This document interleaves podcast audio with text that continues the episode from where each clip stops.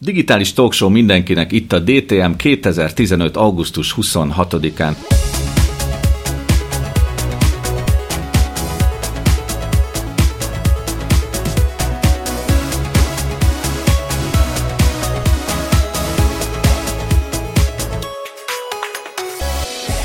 Az Asztaltársaságban arról beszélgetünk, hogy élethosszig tartó akkumulátort fejlesztettek. Mondom a hírt, az em i té és a Samsung kutatóinak közös fejlesztése egy új típusú akkumulátor, ami életünk végéig szolgálhat minket. Az aksit persze tölteni kell, tehát az élethosszit arra vonatkozik, hogy nem romlik le gyorsan az akkumulátor tölthetősége, hanem sokadjára is fel lehet tölteni rendesen. A tölthető elemek eddig folyékony elektrolitot használtak, amely fokozatosan elhasználódik. Az új fejlesztés egy szilárd elektrolit megoldás kínál erre a problémára, amelyet szuperionikus lítium-ion vezető névre kereszteltek. Az eszköz pedig több százezer újratöltésre és húsz-harminc százalékkal több energiatárolására alkalmas. Kellene ez nekünk? Nekem ebből a legjobban a szuperionikus lítium-ion tetszett. Kicsit ilyen szuperhősös, nem? Hát meg ilyen szuperfluxus kondenzátor hangulata van. Tehát őszintén mondom, engem ez így nem hoz lázba. Olyan akkumulátor kellene, ami sokkal-sokkal tovább bírja, mint most. Tehát engem igazából nem érdekel, hogy hányszor nem kell lecserélnem az akkumulátoromat. Engem az érdekel, hogy ne kelljen naponta hetvenötször föltöltenem az informatikai eszközeimet, és hogy folyamatosan tudjam őket használni. És ha megnézzük azt, hogy a különböző egyéb területeken milyen léptékkel haladunk előre, hát ahhoz képest az akkumulátorok nagyon le vannak maradva. Én egyébként környezetvédelmi szempontból örülök ennek a fejlesztésnek, mert így kevesebb lesz a hulladék. Egyébként pont, Dani, én emlékszem rá, hogy te az első okos telefonjaid egyikével nagyon sokat szenvedtél, hogy gyorsan lemerül az akkumulátor. Bár itt ugye a probléma az, hogyha sokszor töltögetjük, akkor egy idő után nem tudod annyira sem feltölteni, tehát nem, hogy egy napot vagy fél napot nem bír ki, hanem csak néhány órát bír ki a telefon. Mindegyik telefonnal szenvedek, meg a laptopommal is szenvedek, éppen lassan két éve próbálok venni egy új gépet. Mostaniban az akkumulátor teljesen már rossz.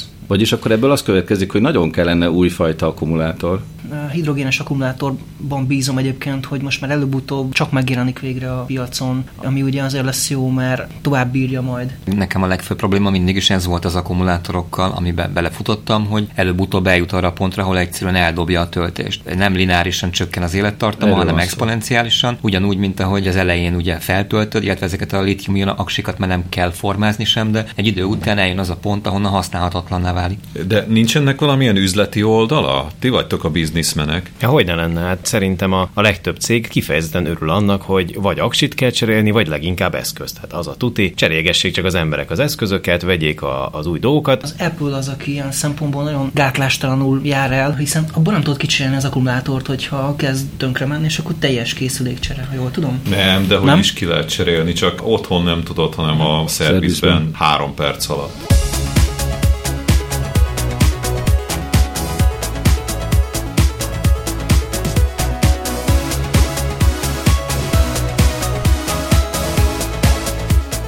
Néhány mondatban a mai dé té em-ből. Új üzleti modell vagy divatos fogalom, megismerkedünk az on-demand economy-val. Aztán a dolgok internete és a biztonság. Létezik-e? Már a csillárban sem lehet megbízni.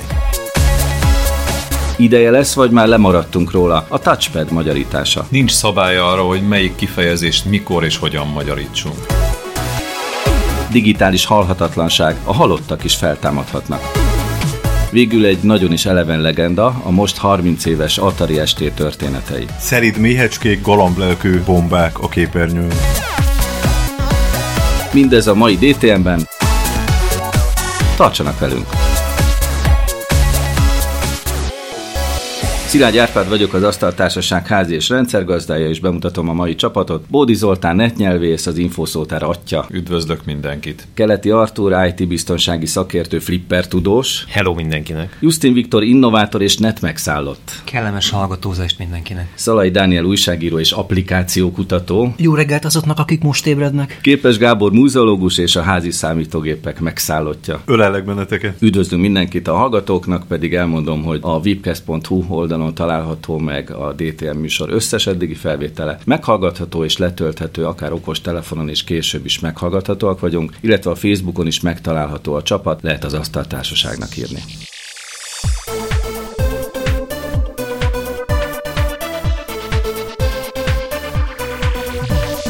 Következzen a szokásos hírösszállításunk, amiben először a magyar rendőrség új applikációjáról számol be Szalai Dániel. Megjelent a Rutin, ami a rendőrségi útinformációs rendszernek a rövidítése. Ez egy új applikáció, ami egyelőre Androidra érhető el. Egyébként azt ígérik, hogy lesz Windows Phone-ra és iOS-re, azaz Apple-re is. Ez de a Trafipax információk közlését jelenti? Útlezárások, balesetek jelzésére szolgál, hogy ezeket a szakaszokat elkerüld. A, nincs a rendőrök benne. Saját feljegyzései vagy adatbázis. A rendőrség alapján központjából közvetlenül jönnek az adatok, tehát ilyen értelemben ellenőrzött és gyorsan érkező adatokról van szó. Tehát szóval akkor ez más információs bázis, mint a jól ismert VÉZ alkalmazása. Igen, ott ugye a felhasználók maguk nyomják be és jelentik be, hogy valami történt, itt pedig hivatalos adatokról van szó. Viszont hát egy kicsit felemás szerintem a programnak a minősége így egy nap tesztelés után, ugyanis ezek az üzenetek, ezek a figyelmeztetések, hogy valamilyen baleset vagy sávlezárás van, ezek hát folyamatosan jönnek a készülékre akkor is, hogyha mondjuk egy tárgyalóban ülök és nem autózom menet közben. Most is például a telefonodra érkeznek ezek a jelzések. Igen, megjelenik itt az értesítősávon, hogy mondjuk Bugyi községben baleset történt. Tegyük hozzá, hogy nem is releváns az információ olyan értelemben, hogy Bugyiban ma este már nem tervezem, ma reggel már nem tervezek menni. Annyit be lehet állítani egyébként, hogy melyik megyében, de ennél többet azért nem, tehát szemben a VÉZ-zel, ahol ugye azokat a baleseteket, azokat a figyelmeztetéseket adja be a útközben, amelyek érintenek bennünket. Illetve hát eleve úgy tervezi meg az útvonalat, hogy kihagyja mondjuk a nagy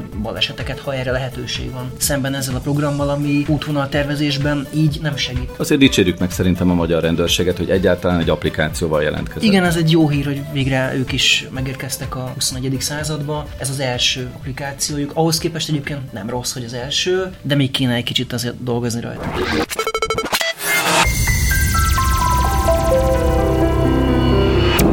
Idén ősszel kiállítás nyílik Dragon György barátunk emlékére. Képes Gábor kiállítás rendezője. Maximális tisztelettel, hogy jó barátunkat idézzem, október tizenhatodikán fog nyílni a kiállítás Jász-Nagykun-Szolnok megyében Turkevén, a Finta Múzeum vadászpál kiállító termében. Nem véletlenül ott lesz. Ez így igaz. Gyunak nagyon sok tisztelője él Turkevén. Egyrészt jó pár informatika történeti kiállítást rendeztünk már ott, ahol ő nagyon népszerű előadó volt, hiszen rendkívül színesen tudott mesélni az élményeiről. Másrészt pedig a, ez a múzeum az általa őrz Szuper nyolcas filmgyűjtemény Gyú zenéivel festi alá. És akkor ott lesznek ezen a kiállításon Gyú számítógép gyűjteménye? Igen, Dragon Ferenc annak barátoknak, Gyú testvérének köszönhetően a hagyaték egy jó része látható lesz, régi számítógépek is, és igyekszünk fölvillantani Gyú polihisztor egyéniségének jó pár más szegmensét is. Nekem nagyon paradox érzésem van, mert egyrészt borzasztóan szomorú, hogy erre a kiállításra egyáltalán sor kell, hogy kerüljön, tehát hogy Gyú elment közülünk. Ugyan Ugyanakkor viszont nagyon örömteli, hogy ápolják az ő emlékét. A részletekre majd később visszatérünk.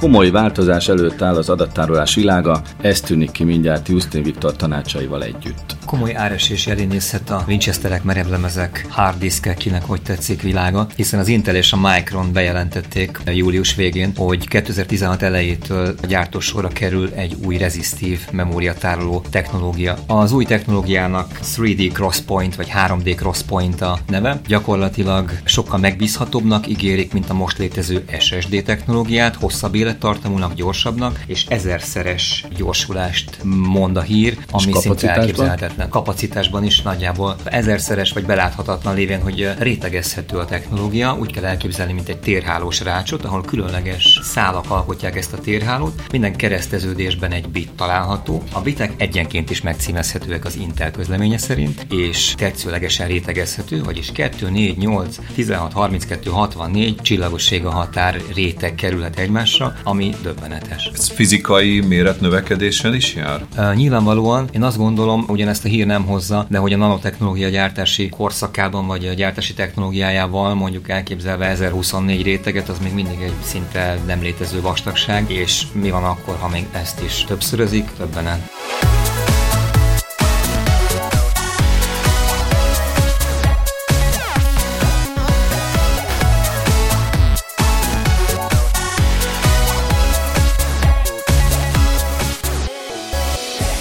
Tavaly ősszel jelent meg a magyar közbeszédben a sharing economy, mint kifejezés, és divatos üzleti kifejezésé vált, és idén a taxiszerű szolgáltatásként is értelmezhető Uberrel kapcsolatos konfliktusok idején mindenki megtanulhatta ezt a kifejezést és ezt a világot, ami ehhez kapcsolódik. Most egy újabb kifejezés következik, mégpedig az on-demand economy. Justin Viktortól pedig meghallgathatjuk, hogy ez hogyan viszonyul egymáshoz a két kifejezés. A tengeren túli sajtót tematizálja, illetve a gazdasági szaksajtóban jelenik meg egyre gyakrabban az on-demand economy. Váltószava gyakorlatilag a sharing economy-nak az on-demand economy, illetve komoly viták folynak arról, hogy hogyan kapcsolnak egymáshoz, melyik eredeztethető melyikből. De egyik része a másiknak? Kis részhalmaza a másiknak? E, ugye induljunk a ká hától. Tehát az Uber kapcsán kezdték el emlegetni egyáltalán a sharing economy-t, az Uber pedig autómegosztás mondták annak idején, aztán hamar kiderült, hogy nem igazán, hanem egy taxiszolgáltatás. Itt tulajdonképpen a kapitalizmus működésének egyfajta átalakulásáról van szó, ami szerintem a legizgalmasabb ebben az egész történetben, amit nagyjából úgy lehetne röviden és tömören összefoglalni, hogy a hozzáférés fontosabbá válik, mint a tulajdonlás. Egy kicsit ezen úgy gondolkozzunk el. Tehát azok a javak, amiket birtoklunk, azoknak az intelligens, okos és kvázi haszonelvű felhasználása, ennek a módozatai, ezek lesznek a számottevő és a fontos szempontok a jövőben. Erre utal mindkét kifejezés, a sharing is, ugye meg az on-demand is. Ugye a sharing az a megosztás, az on-demand meg az, hogy igény szerinti gazdaságról van szó. Azok a források, amiket nekem sikerült elolvasni, átnézni, felvenni, elkezdték vitatni a sharing létjogosultságát. Azt mondják, hogy a sharing úgy definiálja magát, mint új barátokat és fuvart kapsz, vagy engedd meg, hogy elvégezzük helyetted a házi munkát, vagy engedd meg, hogy elhozzuk neked a gyors kaját a gyors étteremből. Tehát gyakorlatilag a felmérések azt mutatják, hogy nem annyira a barátkozás, nem annyira az emberi kapcsolatok ápolása van előtérben, mint inkább a haszonelvűség, mint inkább az, hogy dolgozom a Google-nél, a Facebooknál, és valakinek meg kell venni a csokrot a barátnőmnek, mert nem érek rá. Valakinek kaját kell hozni, mert holnap már nem dolgozom itt, hanem a kórházban fekszem, ha nem eszem. Tehát ezek a praktikus szempontok írják felül a... De ez a, nem baj, hasznos absz- dolog, nem? Abszolút hasznos dolog, csak ugye definitíve vitatkoznak, és a gift economy is része ennek a csokornak. Hogy ez most mennyire, mennyire egyfajta nagy közösségi játszótér, ahol mindenki szeret mindenkit, egyfajta új hippie mozgalom, illetve mennyire egy nagyon durván erősen kapitalista gazdaság, fejlődés, e körül van a vita. Én az utóbbit látom inkább, és akkor itt megemlíthető az is, hogy a résztvevők, tehát azok, akik elvégzik ezeket az on-demand munkákat, legyen például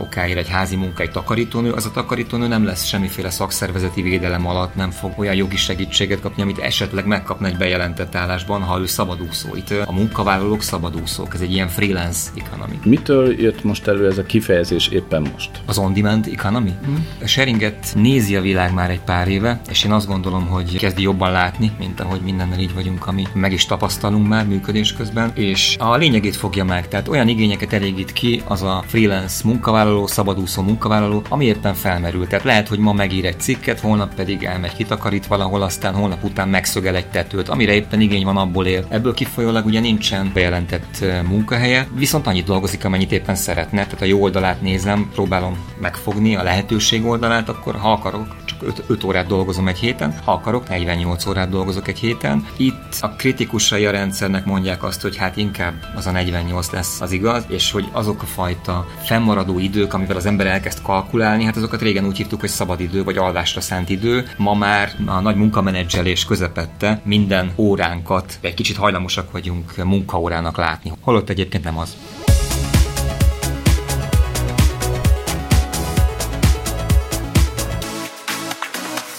A dolgok internete. Ez sem egy régi kifejezés, az angol IoT, azaz Internet of Things honosított alakja. Bő tíz éve itt ebben a társaságban azt emlegettük, hogy a hűtőgépekbe is bekerül majd az internet, és kijelzi azt, hogy milyen készletünk van otthon a húsból, meg mindenféle élelmiszerekből, és az interneten keresztül képes megrendelni. Ez az? Tehát a dolgok internete, ez az a bizonyos technika, amit a hűtőgépbe is beépítenek? Keleti Artúr. A hűtőgép az egy eléggé ikonikus alkotó eleme a konyhának, és ezért úgy jól lehet kötni hozzá az internetet. Ráadásul nem is vagyok benne teljesen biztos, hogy a legszerencsésebb egyik első ilyen Internet of Things elem volt, mert elég sokat kellett magyarázni, hogy miért kell a hűtőt rákapcsolni az internetre. Mi is savaztuk ezt az igen, ötletet, de mondj akkor szerencsés példát. Igen, igen, igen, igen. Például vannak olyan esetek, amelyeknél fontos lehet az, hogy az az eszköz az internetre kapcsolódik. Például képzeljük el azt a rendszert, amit nem is olyan régen mutattak be. A hagyományos zárakra föl lehet tenni, és a különböző zárakat úgy tudjuk nyitni, nyitni távolról, megzárni, hogy mi ott sem vagyunk, illetve a mobiltelefonunkra föltett alkalmazás segítségével az adott zár megismer minket és beenged minket a lakásba. Tehát például kapunk arról egy üzenetet, hogy valaki megérkezett a lakásba, és ő személyesen kinyitotta a zárt, mondjuk egy mobiltelefon segítségével. Ezt befolyásolhatjuk például, hogyha megérkezik valaki, mondjuk egy leolvasó, vagy bárki egyéb, akkor azt mondjuk beengedhetjük az előszobába. Ez például egy tipikusan Internet of Things jellegű alkalmazás. De a dolgok internete nem csak az otthonunkhoz kapcsolódhat, hanem mondjuk a ruházatunkban is lehet ilyen eszköz, ami az internetre kapcsolódik. A macskanya körvében is lehet internet csatlakozás. Hát éppen az a fantasztikus ebben a kifejezésben, hogy ez a dolgok internete, tehát bármilyen dolog lehet. Lehetséges, ugye orvosi eszközök is vannak most már ilyenek, amik mérik a különböző biológiai paramétereinket, de most már az okosórákba is be van ilyen építve, ez is a dolgok internetéhez kapcsolódik,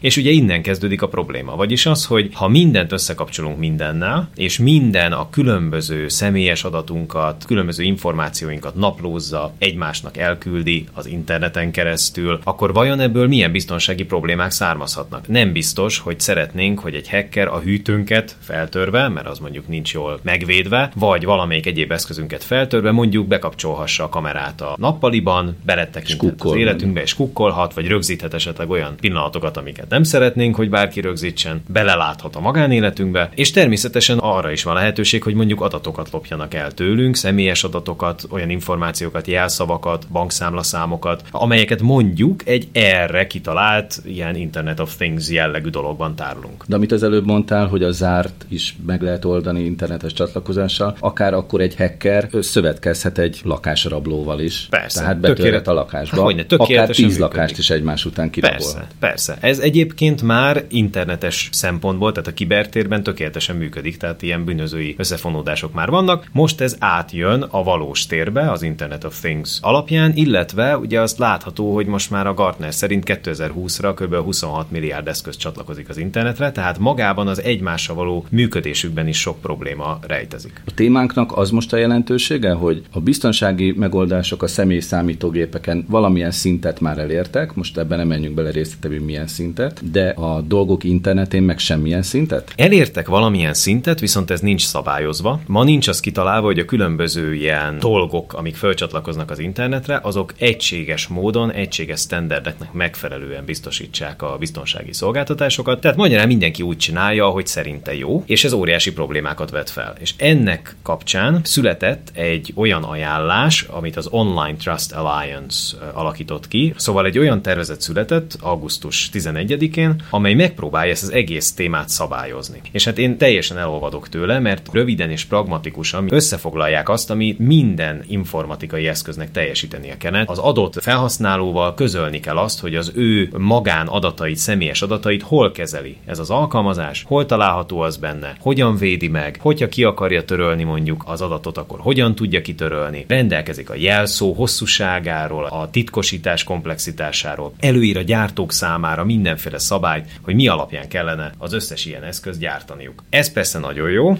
de azért a szkepszis részét is hagyosszam meg a, annak, amit gondolok. Szerintem ezeket mindenkinek alkalmaznia kellene, de nagyon csodálkoznék, hogyha mondjuk a macskanyakör, meg a pólóba épített kis gombocskák, amik már ebbe a kategóriába tartoznak, hirtelen elkezdenék használni az összes ilyen biztonsági protokollt. Kellene nekik, tehát én nagyon szurkolok ennek a szövetségnek és ennek a kezdeményezésnek, de szerintem a realitás az, hogy ez egyre bonyolultabb lesz, a gyártók figyelembe fognak venni bizonyos dolgokat, de amíg nincs baj, addig nem fognak nagyon sok biztonsági rendszert beépíteni a megoldásaikba, úgyhogy én azt gondolom, hogy összességében ennek lesz haszna, de valószínűleg rövid távon komoly változást nem fog hozni.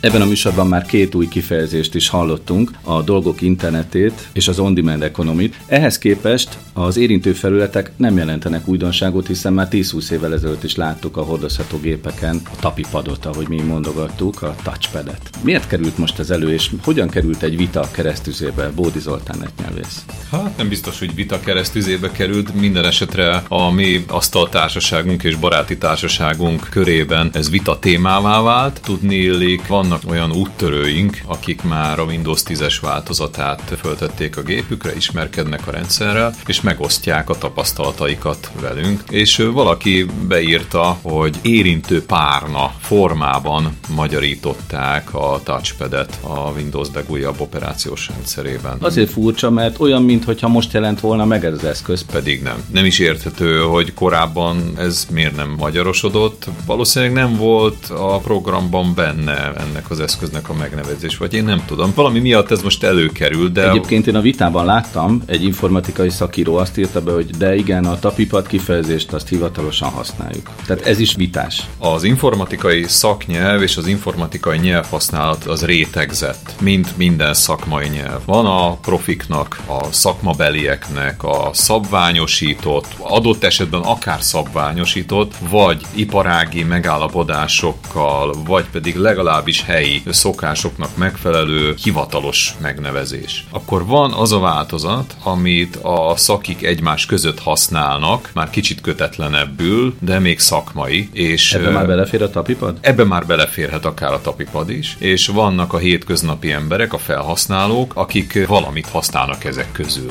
Na, és ez a nagy tömeg. Ha ráadásul egy eszköznek nincs meg a hivatalos honosítása, akkor minden össze-vissza keveredik, és egyre több változat fog előkerülni. Itt nagyon nehéz szabályokat megállapítani. Vannak tényleg olyan helyzetek, amikor központi előírások és szabályok írják elő a, a nyelvhasználatot is. Ilyen lehet a technológiai eszközöknek a megnevezése is, szóval ez touchpad, angolul a touch az érintés jelenti, ezzel nincsen semmi probléma magyarban, magyarítás során, de ott van a pad. Na most ez már a magyar kreatív elmének egy kis problémát fog okozni, mert az angolban ez jelent például párnát is, az angol pad formában leírt szó, amit körülbelül pad módon kell ejteni. Ez jelent párnát is. Jó, de nyilvánvalóan nem erre gondolnak, nem párnára gondolnak. Lehet valamilyen ilyen írótömb, tudjátok, ami mindenkinek ott van az íróasztalán, lehet rá firkálni, vagy egy telefonszámot fölírni és letépni. Akkor a jegyzett tömbre is használják, a writing pad, stb. stb. Tehát egy több jelentésű valami. Valószínűleg az író felület annak a nagyságából ez egy ilyen metaforikus kifejezés lehet. És akkor ezt hogy fordítsuk? Hát sehogy nem fordítottuk. Ez touchpad formában terjedt el, és ha magyarítani akartuk, akkor a touch az azért egy picit idegenszerűnek tűnik a magyar fül számára, bár kiejtés ez semmi problémát nem okoz. Fordítottuk érintésnek, érintőnek, tapinak, de a pad az maradt a magyar pad, mert ugye nekünk van egy ilyen szavunk, hogy pad, de az angol pad az nem jelenti azt, amit a magyar pad, tehát a kültéren lévő ülő alkalmatosságot azt semmiképpen nem mondják, úgy ezt más szóval használják az angolok. Na tehát ez egy nagy káosz, és az az igazság, hogy a magyarítási folyamatban nincsenek általános szabályok. Minden a felhasználók ízlésén, esztétikai érzékén, vagy szándékán, vagy a divat követésén múlik, hogy mi milyen formában magyarosodik. Magyarán szóval, ha valami elterjed, és megszeretjük a magyarított formájában, akkor azt használjuk, ha meg nem, akkor nem. Itt jön egy újabb kísérlet, valóban kérdés, hogy ezt most miért kellett így magyarítani, ráadásul nekem van egy olyan érzésem, hogy ez valamilyen automatizmus lehet. Kipróbáltam, beírtam a Google Translate-be a pad kifejezést idefelé a telefonomon, és az első jelentése, találjátok ki, hogy mi volt, az, hogy párna. párna. Úgyhogy talán meg is van a dolognak a megfejtése, de a Microsoft és ez az operációs van akkora volumenű, hogy ezt akkor elkezdi így mindenki használni. És van benne egy olyan lehetőség, hogy ez tényleg érintő párna lesz, de az is lehet, hogy az emberekkel rá se bagóznak, hanem röhögnek rajta egyet és használják touchpadként, ahogy eddig, vagy tapipadnak.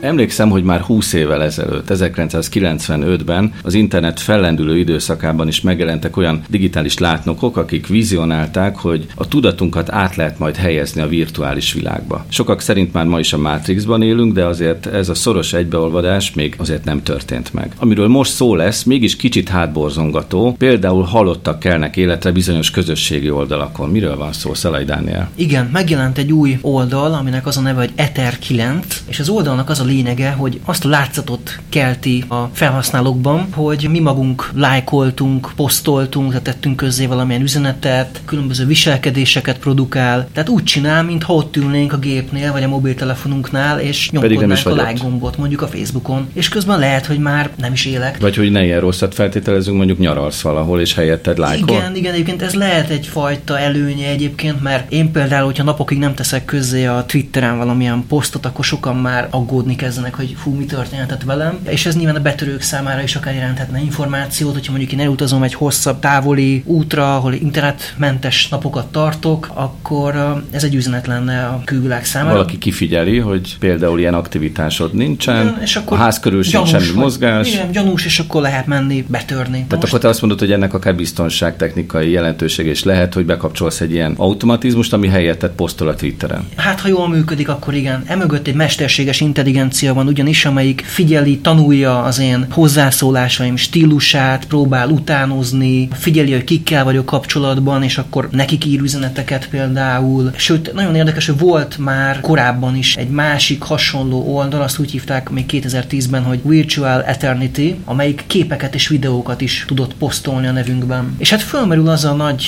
kérdés, hogy mi történik akkor, hogyha olyan üzeneteket tesz közzé a nevünkben, ami mondjuk sértő, becsületsértő, rágalmazó. Kit fognak utána elővenni a jogászok, kit fognak beperelni? Hát igen, meg főleg, hogyha te valamit üzentél valakinek, és elkezd válaszolni rá, és arra már vagy nem válaszol, vagy újabb választ ad ez az automata, akkor abból milyen kommunikáció lesz? Tehát lehet, hogy te nem is értesz egyet saját magaddal. Igen, tehát ez nagyon kellemetlen lehet, amikor visszatér az ember két hét pihenő után, és akkor azt látja, hogy nem egyezik a, a közzétett üzeneteknek a stílusa a sajátjával. De akkor ez egyszerű ügy, te kikapcsolod ezt az automatát, nem? Hát nem kell bekapcsolni, csak nyilván most itt ez, a, ez az újdonság, és most beregisztráltam és kipróbálom, aztán meglátjuk. Egyébként, hogy a magyar nyelvvel különösebben hogy bánik, azt nem tudom. Szerintem ez a mesterséges intelligencia a nyelvi stílust, a kommunikációs szokásokat teljesen jól meg tudja tanulni, illetve elképzelhető, hogy jól meg tudja tanulni. És közzé tud tenni a nevedben olyan üzeneteket, amelyekről tényleg elhiszik azt, hogy te írtad, hiszen tényleg úgy szól, úgy van leírva, olyan Dan is mondjuk, de benned lehet valamilyen gátlás, hogy bizonyos tematikákban, bizonyos személyekkel szemben valamit nem írsz le, vagy nem teszel közzé, vagy nem lájkolsz be mégis olyan oldalt, bár lehet, hogy megtennél, vagy szeretnél, de mégsem, mert, mert nem ilyen ember vagy. Tehát a felszínt azt meg tudja tanulni, ám a mély emberi vonatkozásokat nem, és mondjuk kevésbé lesz gátlásos ez az eszköz, és megtesz egy csomó olyasmit is, kommunikál egy csomó olyasmit is úgy, ahogy te tennéd, csak te azt nem hajtanád végre. Engem meg az érdekelne, hogy ez a dolog, amit majd ez a mesterséges intelligencia helyettet fog művelni, és például gátlástalanabb, mint mondjuk te, az neked esetleg tetszik-e majd? Mert azt is el tudom képzelni, hogy bizonyos dolgokat ezek a rendszerek jobban, érdekesebben vagy máshogy fognak csinálni, mint ahogy egyébként te csinálnád, de és ez nem biztos, a mesterséges intelligenciától? Hát vagy tanulunk tőle, vagy bizonyos dolgokat vele fogunk végrehajtatni. Digitális sziránú? Rendezvú? Abszolút.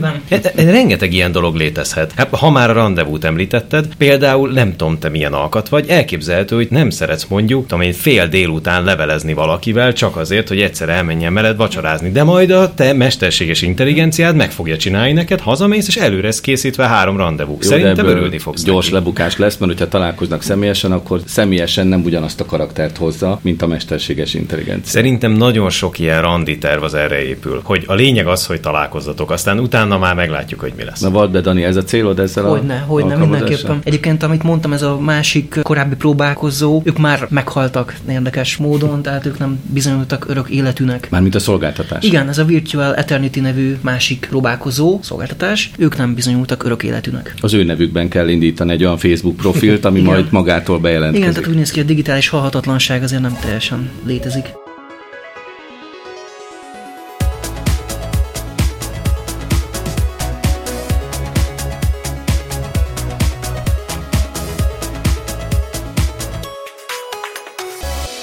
És akkor most a műsor végén születésnapi buli következik, harminc éves lett a legendás Atari es té számítógép, és Magyarország egyik legnagyobb Atari rajongója itt ül körünkben, Képes Gábor múzeológus. Mikor ismerkedtél meg ezzel a legendás géppel? Egy egészen történelmi pillanatban, ugyanis éppen a taxis blokkád zajlott Budapesten, amikor bátyám úgy döntött, hogy rábeszéli édesanyámat, hogy Pasarétről induljanak meg gyalog az Andrássy útra, az Erzsébet hídon keresztül, hogyha jól emlékszem, és szerezzék be ezt az Atari számítógépet, amit nagy boldogan hazahoztak, hát valóban egy minőségi ugrásnak tűnhetett volna a Commodore száz huszonnyolc D számítógép után, csak ez egy olasz gyártmányú Atari es té volt, amit nem a magyar piacra szántak, úgyhogy mindenféle, mindenféle galibák voltak vele, ha jól emlékszem, akkor a hálózati csatlakozója sem stimmelt, amikor azt sikerült áthidalni, akkor rájöttünk, hogy baj van a tévémodulátorával, tehát egy komoly tortúra volt, mire szép tiszta képet adott a tévéképernyőjén. Na de mire sikerült működésre bírni, akkor mi az, ami megfogott az Atariban? Nekem örök emlékez az Atari es té, egyébként volt egy First World nevű szövegszerkesztője, amin az első kis novelláimat írtam, és máig benne van az ujjamban a magyar ékezetes karakter kiosztás, amelyik a felső numerikus billentyű sávhoz volt hozzárendelve A, E,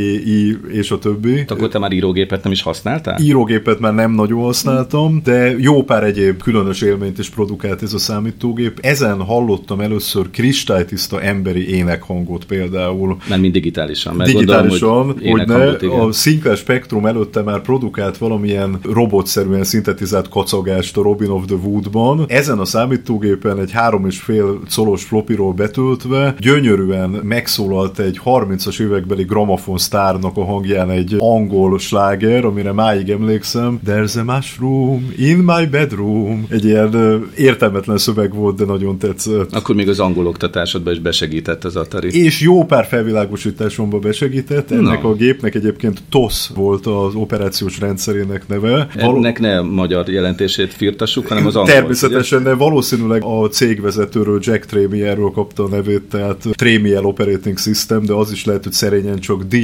Operating System volt ez a té o es, de nekem a szexuális felvilágosításomhoz nagyban hozzájárult, ugyanis egy élő szereplős pornográf videót tekinthettem meg olyan tizenhárom évesen ezen az Atari estén. Internet nélkül. Internet nélkül természetesen, mintegy tíz percen keresztül töltötte a lemezről, és egy nagyjából tíz másodperces fekete-fehér jelenet volt, hát most nem részletezem, hogy miről szólt, amit loopolt, és folyamatosan meg lehetett mit nézni. Csinált? Hát loopolt, végtelenített. Egy probléma volt vele, hogy szegény nagymamám éppen jött föl a lépcsőn, én hallottam, hogy közeleg, nyikorog a lépcső, de nem mertem lekapcsolni a számítógépet, mert járó floppy drive mellett az nem tesz jót neki, úgyhogy pont arra toppant be a gyerekszobába, hogy ez a, hát a pikásnál is pikásabb, majd nem hardcore jelenet éppen megy a képernyőm. Mit csinált a nagymamád? Hát ő nagyon felvilágosult volt, és szerintem elnéző mosollyal visszacsukta az ajtót, nem haragudott érte, nem, nem is biztos, hogy ránézett a képernyőre. No, ennél azért vannak emlékezetesebb élményeim az Atari számítógép kapcsán. Egyébként amíg töltött a kis pornó videó, addig jelentek meg a méhecskék, nagyon költőjem, mert ez jelezte, hogy új program töltése zajlik. Amikor pedig lefagyott egy program, ami elég gyakran előfordult, akkor pedig kis bombák jelentek meg a képernyőn. Ez bátyámat annyira megihlette, hogy alapított egy lemezújságot Bomba néven, amit a hivatalos magyarországi Atari forgalmazó a hat cent Kft., azaz Hungarian Atari Trading Center, a Novotrade egyik jogutódja forgalmazott is a